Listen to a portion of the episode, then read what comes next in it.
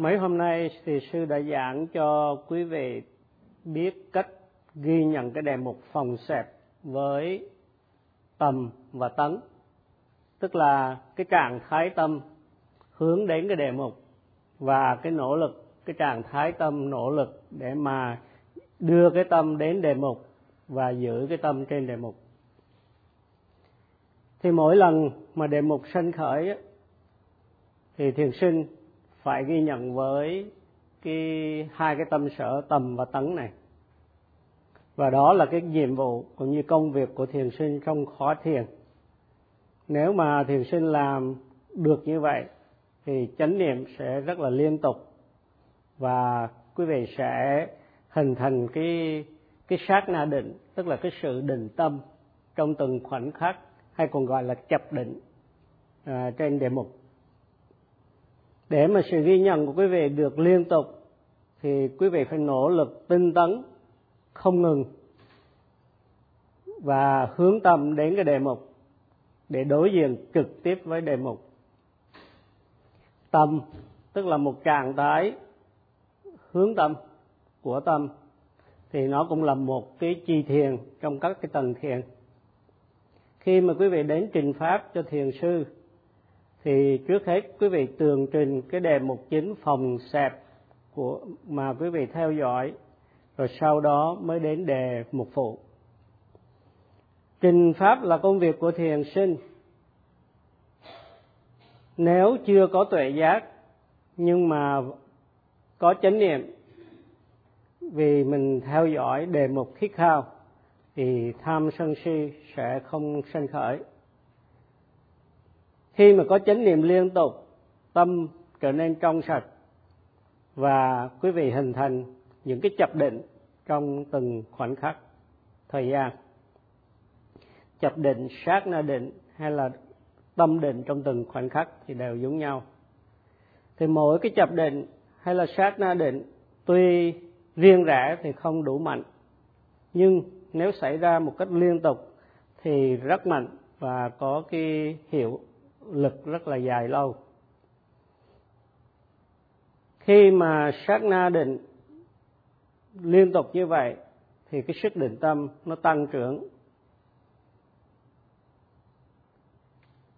Như đã nói, mỗi cái sát na định nó không mạnh, nó không kéo dài lâu, nhưng nhiều cái sát na định liên tục xảy ra kế tiếp nhau, thì cái sức định tâm nó rất mạnh mẽ và dài lâu thì lấy một cái ví dụ là cái sợi dây thừng thì quý vị để ý, cái sợi dây thừng nó được thành hình bởi nhiều cái sợi dây rất là nhỏ, xoắn suýt với nhau. Thì mỗi giờ sợi dây nhỏ đó, nó rất là mong manh, không có một cái sức mạnh nhiều. Nhưng mà khi quý vị bày lại thành một cái sợi dây thừng to, thì cái sợi dây này rất là chắc, mạnh các sợi dây bền chặt với nhau trong cái sợi dây thừng. Không kẽ hở thì cái sợi dây thừng mới mạnh được. Thì tương tự như vậy, các chập định hay là sát na định liên tục không có khoảng hở. Chánh niệm quý vị cũng vậy, phải liên tục, không có khoảng hở giữa những cái cái giây phút chánh niệm với nhau.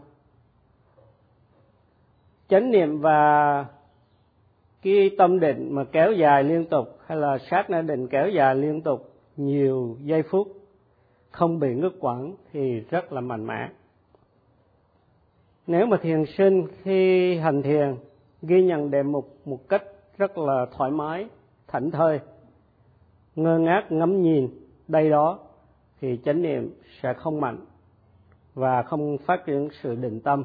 Hay có phát triển được thì cũng rất là yếu ớt bởi vì không được liên tục thiền sinh nên ghi nhận đối tượng sanh khởi với hai tâm sở, tầm và tấn có nghĩa là hướng tâm đến đề mục và nỗ lực đưa tâm đến đề mục. Khi trình pháp thì thiền sinh nên bắt đầu với đề mục chính là phòng xẹp. Thiền sinh trong khi thực hành nên ghi nhận đề mục một cách liên tục để chánh niệm được thiết lập vững vàng và cái sát na định được hình thành một cách liên tục. Cái danh từ phản ngữ của chập định hay là sát na định gọi là kaniska samadhi. Kaniska có nghĩa là sát na hay là những chập hay là những khoảnh khắc thời gian. Khi mà đề mục sanh khởi, thì đề mục nó sanh diệt trong từng khoảnh khắc. Do đó nên sát na định cũng chỉ kéo dài trong từng khoảnh khắc mà thôi sự phong xẹp trong khoảnh khắc, thì sát na định cũng trong khoảnh khắc. Cái tâm mình suy nghĩ nó cũng trong khoảnh khắc. Thì cái sát na định, khi mình ghi nhận cái sự suy nghĩ của tâm, thì nó cũng kéo dài trong khoảnh khắc. Khi mà mình thấy sự căng cứng, nóng lạnh trong cái cơ thể của mình, thì những cái sự căng cứng, nóng lạnh này nó cũng chỉ kéo dài trong khoảnh khắc cho nên sự ghi nhận, cái tâm mà định trên cái đề mục, những đề mục này, nó cũng chỉ kéo dài trong khoảnh khắc mà thôi. Nếu quý vị ghi nhận liên tục, thì sát nó định. Chánh niệm quý vị liên tục, sát nó định quý vị liên tục. Và sự liên tục của chấp định đưa tới sự định tâm, bền vững và dài lâu. Thì trong thiền quán thì còn chỉ có chập định mà thôi nhưng mà trong thiền chỉ thì có cận định và toàn định. Những ai mà tập thiền chỉ, tức là thiền vắng lặng, thì cận định là nguyên nhân kế cận đưa đến sự toàn định.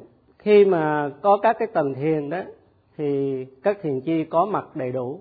Có nghĩa là chỉ khi hội đủ các cái thiền chi, thì thiền sinh mới đắc được những cái tầng thiền. Và trong thiền chỉ, nếu mà đắc được uh, tầng thiền thì có nghĩa là có toàn định. Nhưng mà trong thiền quán thì không có toàn định nhưng có những cái tầng định của thiền minh sát.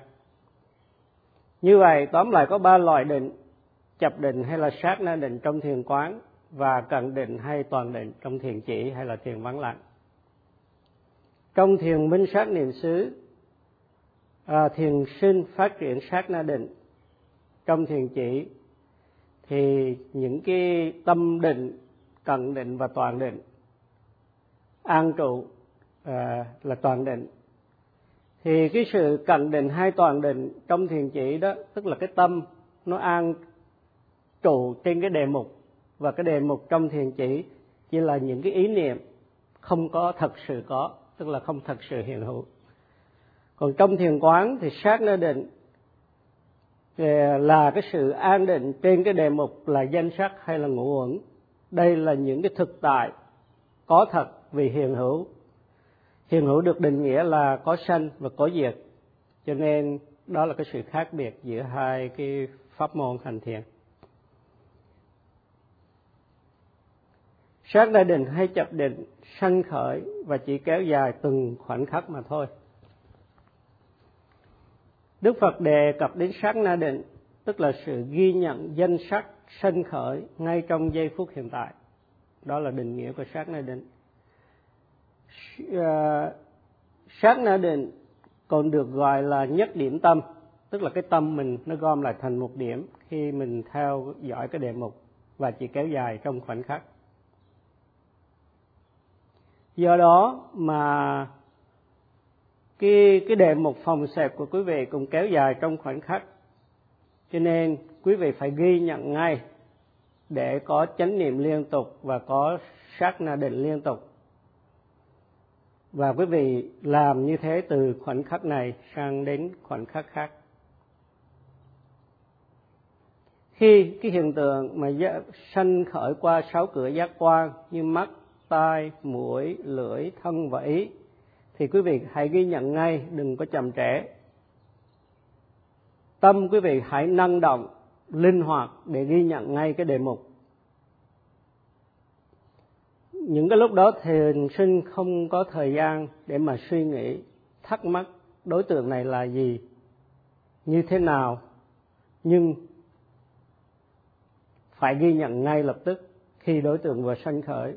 Bởi vì nếu không thì cái đối tượng nó qua đi và quý vị bỏ lỡ cơ hội ghi nhận, thì chánh niệm quý vị không có được liên tục. Chập định có khả năng giữ thâm thân và giữ tâm an trụ trên cái đề mục từ khoảnh khắc này à, sang khoảnh khắc khác. Và khi mà sát na định giữ tâm trên đề mục liên tục như vậy, thì cái tâm định nó không có lay chuyển và nó bền vững, nó kéo dài lâu và cái sát na định mà mạnh mẽ, kéo dài lâu như vậy, thì cái công năng hay là cái uy lực của nó không khác gì cần định và toàn định trong thiền chỉ hết. Khi mà trong thiền chỉ, tâm nằm yên một chỗ, trên đề mục có nghĩa là phát triển được cần định và toàn định thì rất là hoàn toàn tĩnh lặng do đó mà thiền chỉ còn được gọi là thiền vắng lặng là vậy. Trong thiền quán, chập định hay sát na định cũng có cái công năng như vậy. Muốn có được tuệ giác phát triển thì cái điều kiện cần là phải có sát na định. Và muốn đạt được đạo quả cũng cần có sát na định. Sát na định hay chập định là sự an trú trên cái đề mục cũng giống như toàn định trong thiền chỉ khi mà tâm không lay động vì ô nhiễm, tâm không bị truyền cái ngăn ngại, thì sát na định giữ tâm yên tĩnh, an trụ như toàn định. Truyền cái có năm, gồm có ái dục, sân hận, hôn trầm, trào cử hối tiếc và hoài nghi khi mà bị các cái truyền cái hay là các cái chướng ngại của tâm đó, thì tâm của thiền sinh nó co rút lại, hay nó bị trì trệ, ngăn ngại, nặng nề, không có năng động. Thì ái dục, tức là khi mình gặp một cái đối tượng ưa thích, thì mình sanh cái tâm tham, dính mắc vào đó. Khi gặp cái đối tượng không ưa thích, thì bực bội, sân hận nổi lên. Hôn trầm thủy miên. Có nghĩa là cái tâm mình nó nặng nề ù lì trì trệ cào cử và hối tiếc có nghĩa là sự trao động phóng tâm. Hoài nghi là cái sự nghi ngờ nghi ngờ phật nghi ngờ những cái pháp hành mà mình đang à, hành à, đang à, thực tập. Chỉ khi nào tâm được bảo vệ bởi chánh niệm liên tục thì các truyền cái không có cơ hội sanh khởi để chi phối tâm và sát gia định, hình thành, giữ tâm an trụ trên đề mục. Tương tự như toàn định của thiền chỉ, thì tuệ giác mới có cơ hội phát sinh. Để cho trường cái mà không có sanh khởi, chập định nên được vuông bồi liên tục. Bất cứ đề mục nào sanh khởi lên, hãy ghi nhận ngay lập tức. Chỉ khi mà chánh niệm liên tục, chỉ khi nào sát nơi định liên tục như cái dòng sông luôn trôi chảy thì truyền cái không thể nào sanh khởi để khuấy động tâm tư của mình. Sát lên định hay chánh niệm liên tục à, ghi nhận đề mục.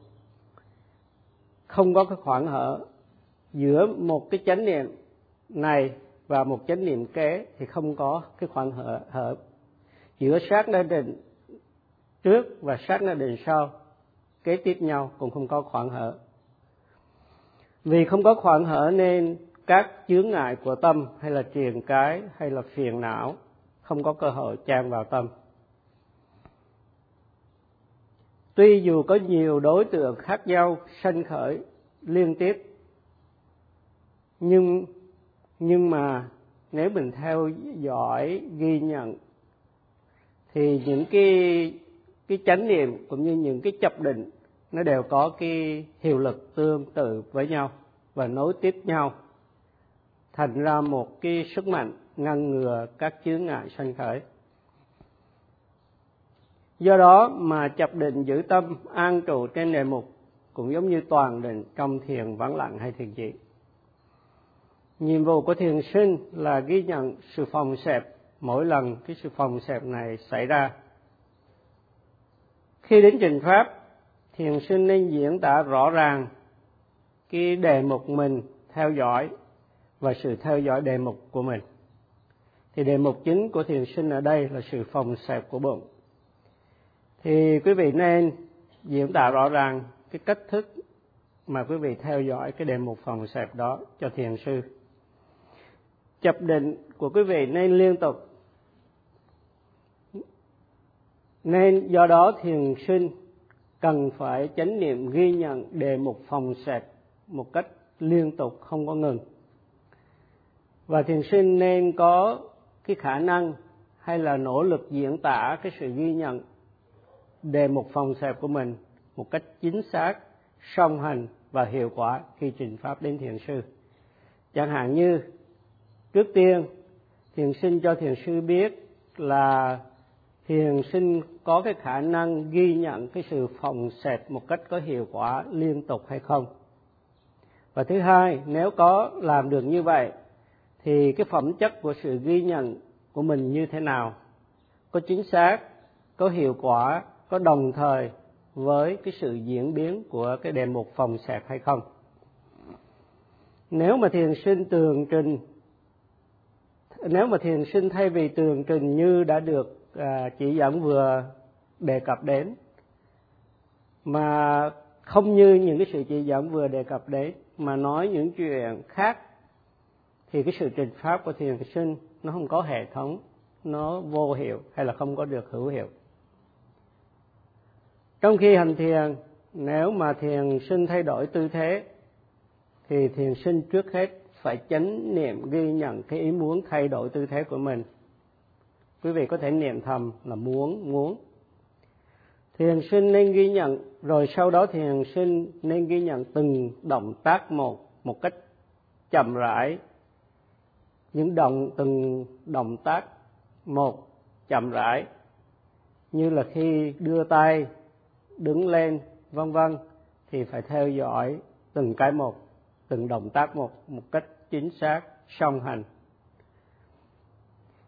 đối tượng xảy ra từng cái và thiền sinh ghi nhận mỗi cái với hai trạng thái tâm là tầm và tấn, có nghĩa là hướng tâm đến đề mục và nỗ lực đưa tâm đến đề mục để ghi nhận. Thiền sinh nên làm chậm chạp và ghi nhận đề mục một cách thật là cẩn trọng và chính xác, toàn diện, liên tục, không có khoảng hở nào cả. Thiền sinh chỉ nghĩ không ghi nhận khi ngủ mà thôi. Ngoài ra, phải ghi nhận khi đi, đứng, ngồi, nằm, co, duỗi, vân vân. Chánh niệm phải được liên tục. Cho nên thiền sinh phải ghi nhận một cách nghiêm chỉnh, chứ không có hời hợt trên bề mặt. Mỗi khoảnh khắc ghi nhận rất là quý giá, vì nếu dễ vui, phiền não sẽ sanh khởi ngay lập tức và sát na định, khó mà hình thành làm sao mà tuệ giác phát triển được biết ghi nhận à, đề mục ngay là giây phút đề mục sanh khởi nó quý báu như thế nào, thì sư mong và sách tấn quý vị, tinh tấn ghi nhận hết lòng để sự thực tập quý vị được tốt đẹp. Xin chấm dứt bài pháp ở đây.